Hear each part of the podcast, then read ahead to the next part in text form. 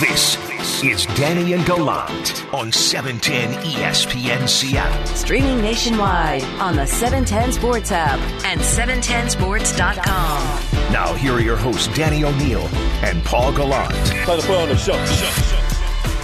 Michael Bumpus is sitting in for Danny O'Neill.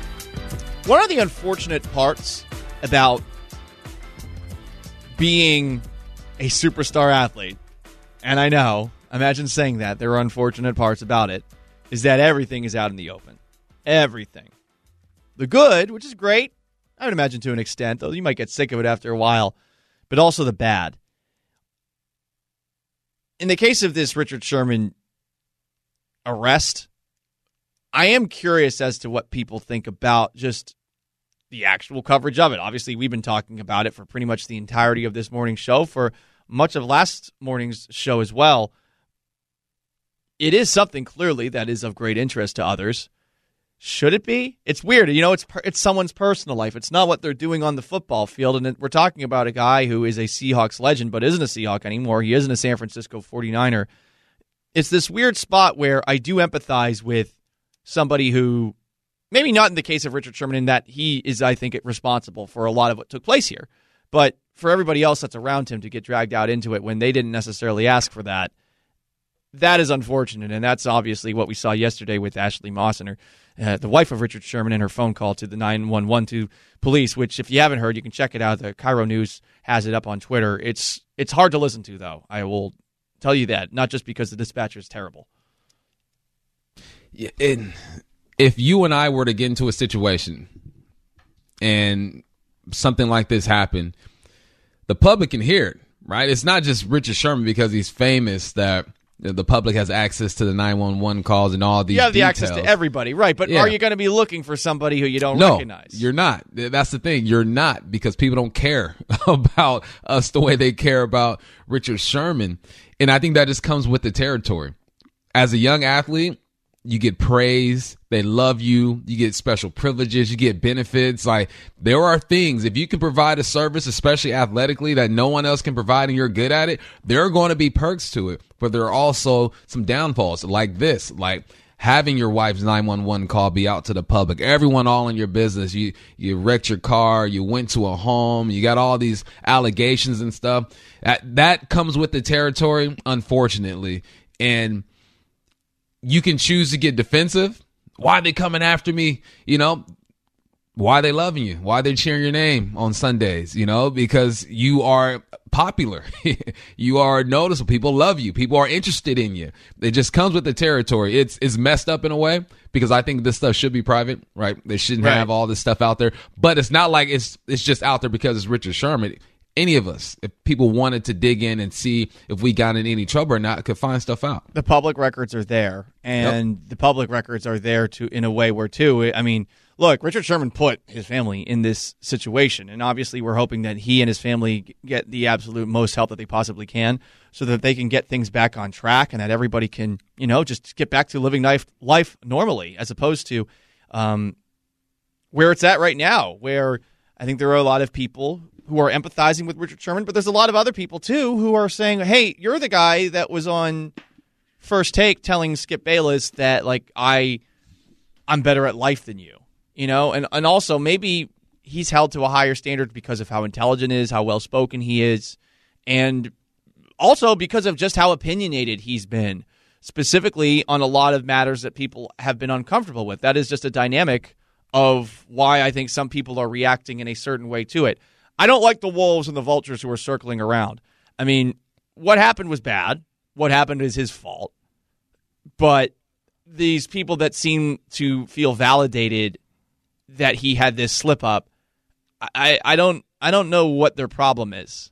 It's it strikes me as petty in a way that I can't explain the actual reason for said pettiness. some people just love to hate man hate I mean, I'm a hater, but I mean, when something like this, it's a little bit different, isn't it? It should be. It should be. But it isn't to some people. Some people like love seeing the downfall, right? Some people love seeing people at the top of the mountain and then seeing them crumble. They find some satisfaction in that. I don't know if it's jealousy.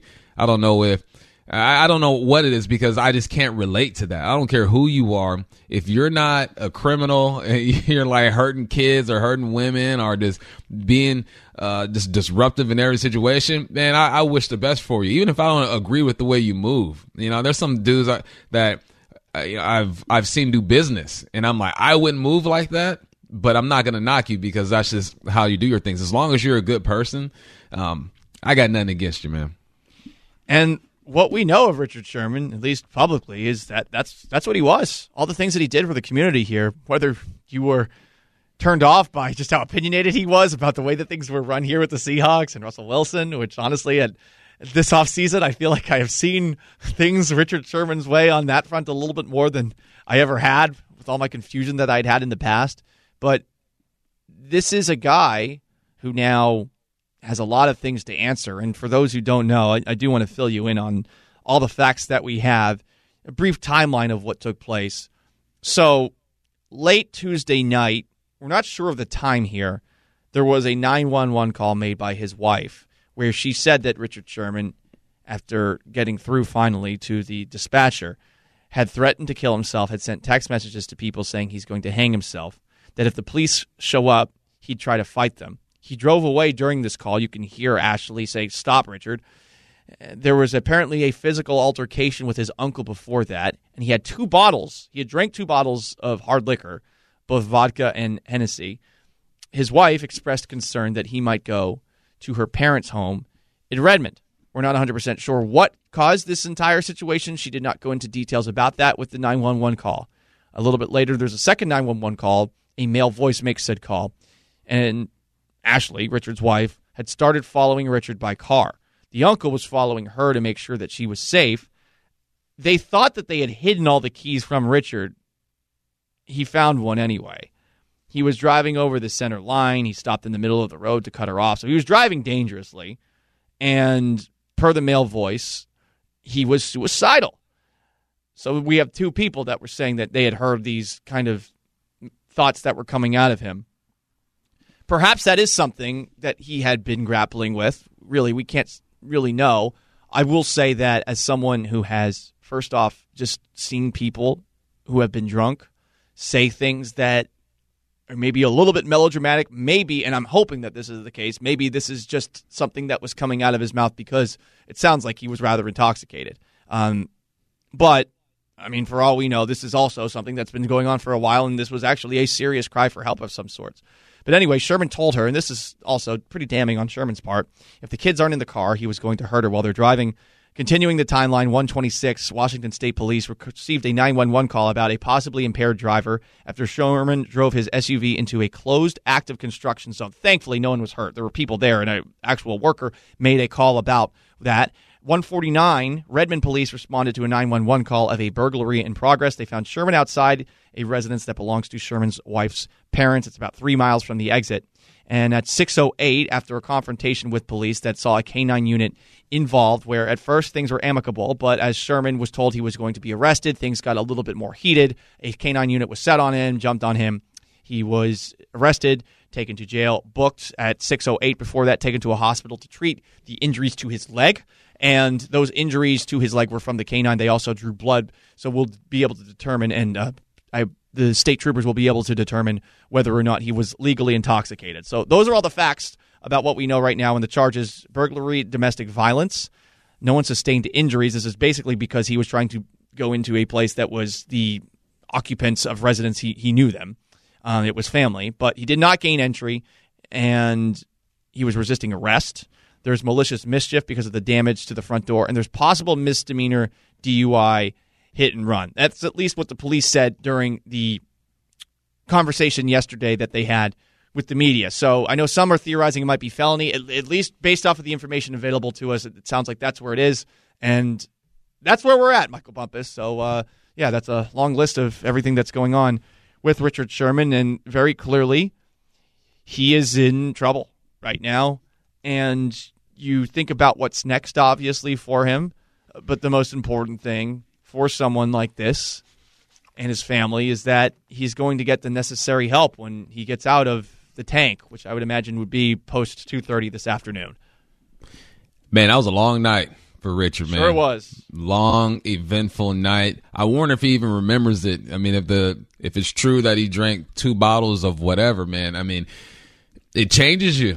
It really does. I mean, if you if you drank at all, you are not the same person sober as you are when you're intoxicated. Now imagine having two bottles.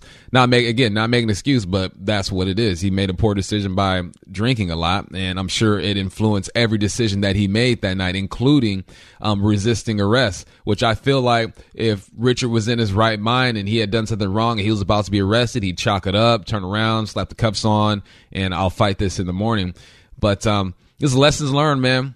Lessons learned. And, and if you haven't been in that situation, man, use this as an example to don't ever get in that situation. Obviously, your stuff isn't going to be blasted on the radio and on TV, but um, learn from others' mistakes. And um, I'm sure Richard will do that, man. I pray that he does that. I think he's smart enough to learn from this, and it sounds like he has good people around him because even after all that went down, him swerving in front of his wife, saying, "Look, if the kids weren't with you, this would happen." She's still there for him. She's still standing by him. So that lets you know that he's done way more good in his life than this horrible situation.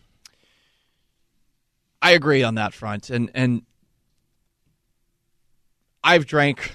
I drink a lot from time to time, and I know that I've had every now and then moments where I've needed to have an honest conversation with myself if I'm helping myself out. And Bump, you shared earlier, you know, when your playing career was over, that you were going through some things yep. like that. It's alcohol is it's it's really dangerous, and while it can give you a really good time, there is there is a point where you got to realize just how much of an impact it is having, not just on you but on those around you.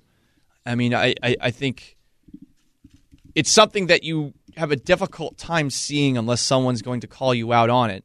Now, at the very least, we do know that there were some concern that was about Richard Sherman in the weeks leading up to this. Ian Rapoport was on the NFL Network, and he had this to say about Sherman's support group and their conversations with him, trying to get him back on the right track. One other thing I want to mention there was a, somewhat disturbing 911 call uh, where Richard Sherman and his wife allude to some of the personal troubles that he is currently going through. My understanding is his close friends have been well aware of this and actually visited Sherman's house on a couple different occasions this offseason to try to intervene and, and help Richard Sherman deal with what he's dealing with personally. Uh, obviously, it, the the culmination of this was this incident that we are hearing about now. So clearly there was concern already. And add this into the mix. This from earlier this year, which is surprising and noteworthy and definitely screams okay, there's something serious potentially going on behind the scenes here. But the King County Sheriff's Office obtained an extreme risk protection order against Sherman earlier this year to bar him from possessing firearms, according to court records. If you actually listen to the 911 call mailed made by the um, male voice, which we presume to be the uncle, he is asked, "Hey, does is does he have a uh, weapon? Does he have a, a firearm?" And he did not. He had a knife. I think it was a kitchen knife. So there had been a protective order to keep him away from having a gun. And honestly, that would be the absolute last thing that anyone needed. Would be a drunk Richard Sherman to have a pistol on him because this could have ended so much worse in a variety of different ways. What does it sound like? Sounds like a guy who needs some help. Yeah. When it comes down to it, it sounds like he's fortunate enough to get out of this situation and not hurt himself or anybody else seriously. I believe the officer had minor injuries. He had minor injuries, but it sounds like a guy who needs some help. This could have ended differently, so differently. and and we probably wouldn't have the compassion that we have for this dude if someone was seriously injured or even worse than that. So he's lucky, man. He's a he's a lucky dude. Even after all that stuff, mm-hmm. even after the crash and the, the going to the the in laws house and all this stuff, he is still a lucky man, and um, he has to remember that. He has to realize that and just work on himself. That's the main thing. And you talked about it. Like, who's going to call you out? You Yeah. know, when I when I was going through my phase in my mid to early twenties, and I'm depressed and I'm drinking, and I don't know what I'm doing. Man, my wife sat me down and called me out, like, "Look, what are you doing? You're gonna ruin your life." And because she was my partner, and what she says holds weight, it meant something to me. So I would assume that wife is gonna have that same conversation with him, maybe uh, even deeper than that. And you have to accept it as the person on the wrong side of, of the deal, right? You have to accept it and and be honest. That's the hardest part is looking at yourself and be like, damn, man, I'm really that guy right now. Yeah. You know, can I accept this and, and can I heal from this and move on? I'm really thankful that things did not go down worse than they could have. No one got hurt. I think that's really important to note here. Not to say that that takes fault away from what took place. But I also look at this as something, since we are talking about it, as a learning experience for anyone who might be listening. Whether it's you and maybe you're having issues right now with your own drinking, or maybe there's somebody in your life that you feel like is going down a path those conversations are difficult, but those conversations are sometimes necessary. And you know, I, I'm sure you're so thankful that your spouse stepped in there. I know that I have had conversations with friends of my own about some of the times that I have gone uh, way off the deep end as well. Um, it's important to have people in your circle. I'm hoping that Richard Sherman will have those people in his circle, both his friends and his family, who can help him get back on the right track. He is very, very lucky. He should be thankful for that. And one of the things that you know, I, I, I consider Danny like an older brother on this show. One of the many things that I've learned from Danny in my almost two years working with him is that there are things that you do need to be grateful for. And like you write that down at the end of the day, and it makes you have a little bit of a different perspective when you go to bed. I, I try to do that. I don't always follow through on it, but it helps. And I hope at the very least that even though you know he's going to be facing a lot, that Richard Sherman is thankful that this thing did not go in the way that it could have gone, which could have been so much worse than what it was. It's Danny and Gallant. Michael Bumpus is sitting in for Danny O'Neill. Time to go around the NFL with Maura Dooley. It's time to go around the NFL. The bottom line on the biggest stories in the NFL every morning at 9:15 with Danny and Gallant. Today's an exceptional day. Wah, wah, wah. Okay. I, yeah, I don't really feel like doing it today. I probably shouldn't have anyway. Maura Dooley, what's up? Sports, NFL, football, Sports. Yeah. I was going to say, yeah, this is a, a transition into much lighter hearted topics, but you guys are doing a very good job Thank you. discussing this situation today. Thank you very much. Um, so, yes, like I said, this story is is much more lighthearted, but we'll we'll shift to that because sometimes you know you need to break it up a little bit. Yes. we have been talking about Please. things today. Yes. Uh, also, Jarred Kelenic, he's coming to the majors. Yes. Let's go. Jalen Ramsey, uh, we heard a little bit of him on a Keep to Leave podcast yesterday talking about the easiest receivers to face. Uh, apparently, he also talked about um, just basically how, he- even if he has respect for an opponent, the week that he's going to play them, he's like, I don't like you. Um, and so, apparently, in his next level trolling, the week that they're about to play Russell Wilson, he has the entire team listen to Future. You know, the, the rapper that's Wow. uh, noted Ciara X. Uh, I'll let I'll let him take it from here. like grimy, like you know what I mean, like say say for, and I got nothing but respect for for for Russ Russell and the Seahawks, nothing but respect for him. But say we play in Seattle, I'm gonna listen to Future all week, and the DBs and the team, that's what we're gonna listen to at practice, Future all week. It's just a mindset, man. I really think like football is a is a is a competitive, vicious like sport, and I want to keep it that way. Yeah. And I want to get in that mindset of like, yo, we we really don't like. Even if I know you, until this game over with, or I know the game is over with or out of hand, I don't like you. So I'm getting in a mindset where it's like, yo, you, you. Uh, Again, that's really how I feel. It's going down. It's going down. So whatever I can do to get me in that mindset and my teammates in that mind. There's nothing quite like an outspoken corner, and, and that's one of the reasons that we love Richard Sherman the way that we do. But also, I mean, I I can't help but love Jalen Ramsey, even if he is on the Rams. That's really funny. That is really really funny. This guy does not care, and uh, you know, Deion Sanders was like this way back in the day too. That is that is really funny, and I, you know what, Bump? We we both we're old school in this regard. We like Yeah. it when guys dislike each other on the field. Yeah, I'm with it. He's supposed to. Uh, You know, he shows respect for Russ before the game and after the game. But when we're competing, I'm preparing to play against you. Man, you got to get in a in a state mentally that most people don't know. Man, I let me tell you guys, if you've never stepped on a college field or NFL field, When you step on that field and you can't flip that switch, whether you're on offense or defense, don't matter if you're hitting guys or being hit. If you can't flip that switch and, and tap into that little bit of crazy, you're gonna get exposed out there. And even the dudes who tap in, I thought I could tap in. I only played two years. You know what I mean? Like you have to get into that mode. It's petty.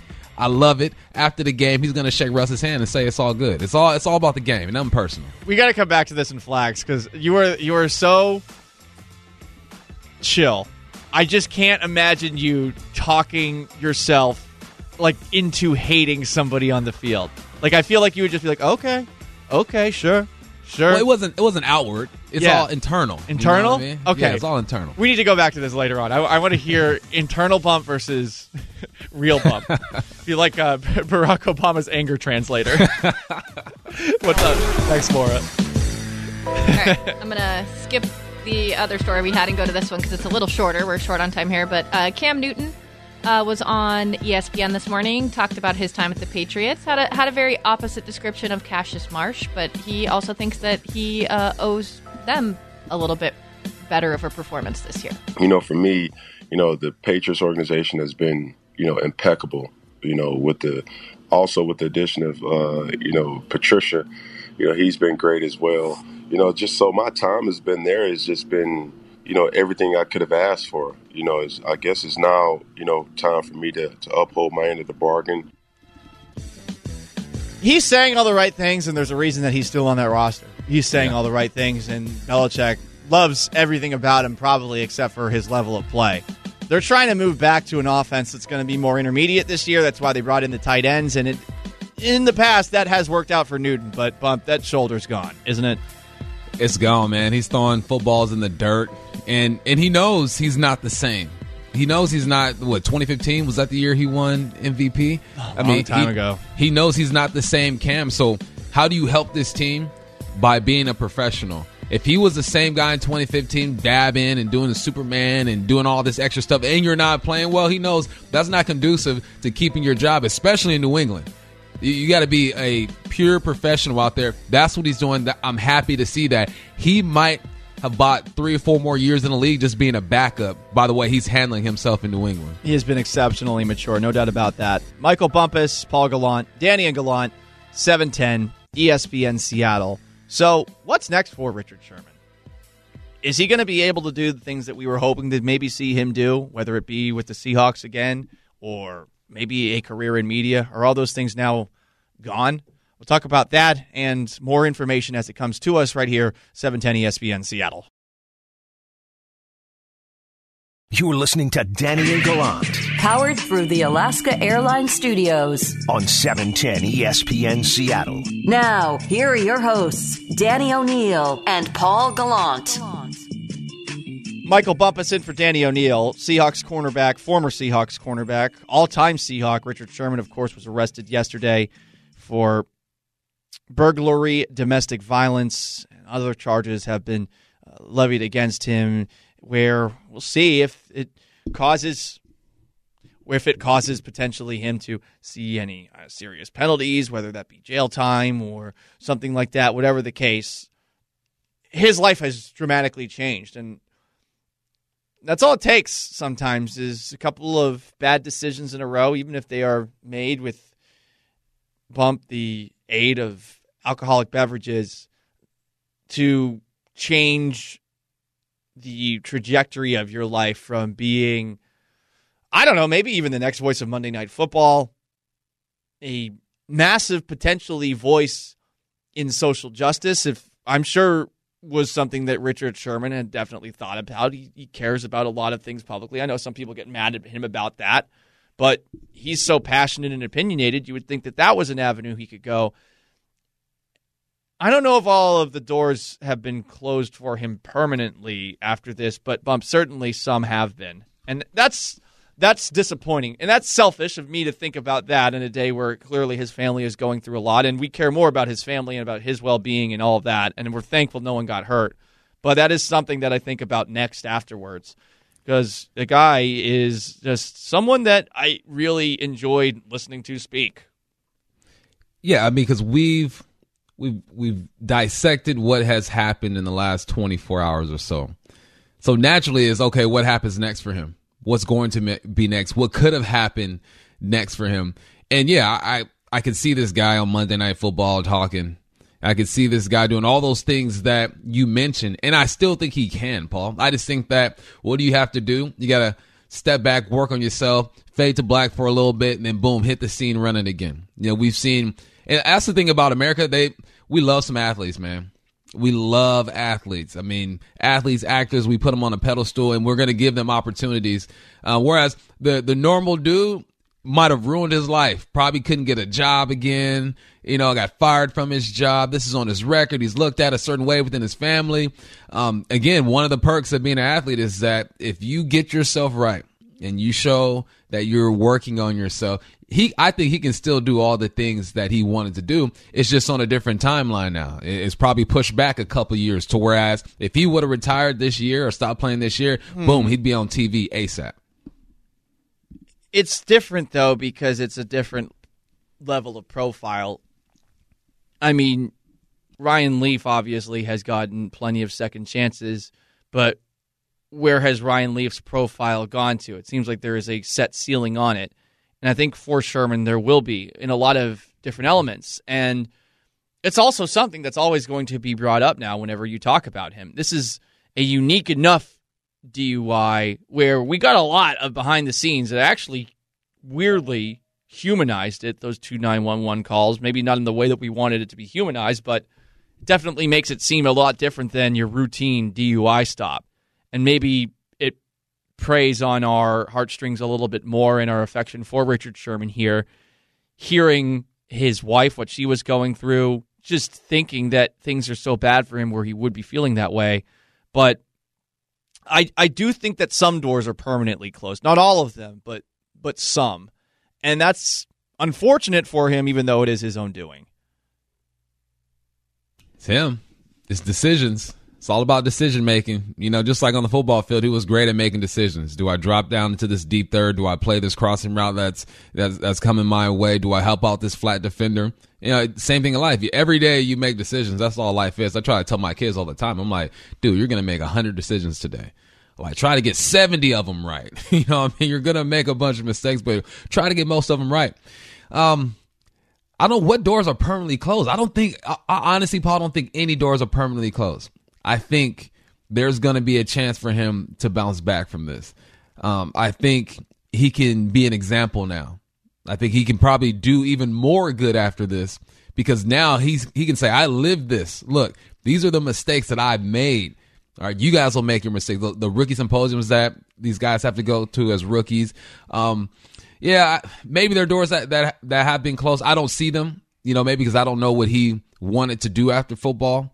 But I also see an opportunity for him to help out even more because now he is a living example of being at the top, hitting hitting bottom, and hopefully finding a way to climb himself out of this. He certainly could be, I don't know, an advocate for mental health down the road. Uh, I would imagine that this is going to cause him to look at himself in the mirror and think about the things that he can do to just physically help himself, which is going to be necessary obviously there's a lot of speculation about what he could do next and i'm going to save anything in his private life for him and his family and whatever yeah. they are going through right now and i do think it's fair to assume that just given the way that things were described yesterday on the um, by the police department when they spoke about it i think when they accidentally said ex in-laws and you saw ashley moss richard sherman's wife take issue with that I, I, maybe they heard something along the lines of that this is a relationship that is working some things out. But whatever the case, from a public perspective, what do you do next if you are Richard Sherman? Two thirty, he faces a judge. I would imagine he would have an opportunity to speak. Bump, if it's right after something like this and you're in his shoes, if I'm in his shoes, what should we do here? Would you come out immediately and say, hey, here's what happened? That's probably what I think I would do. I think I would be as just open and transparent and honest as I possibly could be and hope that some people empathize because there are going to be some people that just don't listen to what you say, period, and are going to look at you through a different prism the rest of your life. Man, I think first and foremost, it's about your circle. You communicate with them. Mm. You know, you you have conversations with everyone who was involved and who's been affected by this. You sit and you talk to them, man, and you hear them out. You don't only talk, you listen, because they had the sober eyes in this situation. They were watching this thing go down, and yet they didn't they didn't paint a picture of you being a horrible person because they they know who you are. They stood by you through this whole thing, right? So I think you talk to them first. And then once you feel comfortable in enough enough, then you come out to the public. And there's no timetable for that. Week, 2 weeks, 3 weeks. I mean, the longer he waits, the more people are going to speculate and, and want some information from him, some type of communication interaction. But it's on your timetable. Like, don't let us force you into coming out and saying something. It's when you're ready because that can do more hurt than good sometimes. If a person isn't ready to talk about some stuff and he hasn't, he hasn't, um, just settled in with his emotions and how he feels about it. I mean, it's going to sound forced. It's not going to feel genuine. So whatever makes sense to Richard Sherman and his family right now is what he does. Us, the media, the public, man, we're down the road. Whenever you feel 100%. Like it, come holler at us. 100%. I mean, this is something that he could table absolutely for now. And and hopefully this is a good learning experience for him because if you don't learn from something like this, then I mean, obviously this could get, this could get even worse. And we could be talking about something story wise that's even more sad than this today. Someone's texting in, "Oh, Paul, you're sounding emo here." Well, I mean, who isn't disappointed right now? Maybe we shouldn't put some of these guys up on pedestals and bump, as as we talked about before the show, make them out to be these superheroes. But it's hard not to, isn't it? I mean, I, yeah. I would say as as a kid growing up, I thought that specifically Drew Bledsoe, Wazzu Great, was basically Batman, Superman, whatever. And, you know, as time goes on, you learn things differently. And I remember there was an incident that he had in, I think, 1997, 1998, where he was at a party and he and a couple of other people, they like jumped out into the crowd and they injured some people accidentally. And then you look at these people in a slightly different light, but they're obviously not asking for it. It just seems to be a natural byproduct of athletes and uh, actors and celebrities where you are made out to be something you're not because the constant public image that is seen of you is something that looks just so put together and like what everybody probably deep down inside, even if they're not willing to admit it publicly, wants to be. If that makes sense. Make, makes complete sense. I I when I was in high school, I hung out with like six guys. You asked all of us what we wanted to do professional basketball player, football player, baseball player. That's just what yeah. most boys I hung out with wanted to be professional athletes. That's what I wanted to be. and, I, and, I, and then good I, job I by you. You got there. I I, I had I stuck my toe in the in the water. um, and then you know I grew up in West LA, so then you know a lot of my other friends I want to be an actor. You know I want to be a movie producer. you know like that's just how we're kind of programmed to think. We whatever we see the most of is kind of like that's what I want to do, and you make a lot of money doing it. That's what I want to do. So when you see somebody who's living out your childhood dream and doing it at an extremely high level, you just admire them. I feel like it's natural for humans just to admire people who are doing things that you dreamed of doing as a kid. But with that comes a lot of responsibility. You know, what did Charles Barkley say? I'm not a role model. You don't want to be, but you are. There's a kid with your with a poster up in his room of you who, who says you're my favorite player. This is what I want to be like. Um, is it fair? Probably not, but I can understand why we view people or we naturally put those type of people on pedestals. Michael Bumpus, I'm Paul Gallant, Danny and Gallant, 710 ESPN Seattle. We raise flags, we throw flags next. From the pocket, and flags everywhere. Flag on the play. Now there's a flag down. Every morning at 945 with Danny and Gallant. Brought to you by Carter Volkswagen. If the noise persists, the defense will be charged with a timeout. Flag on the play.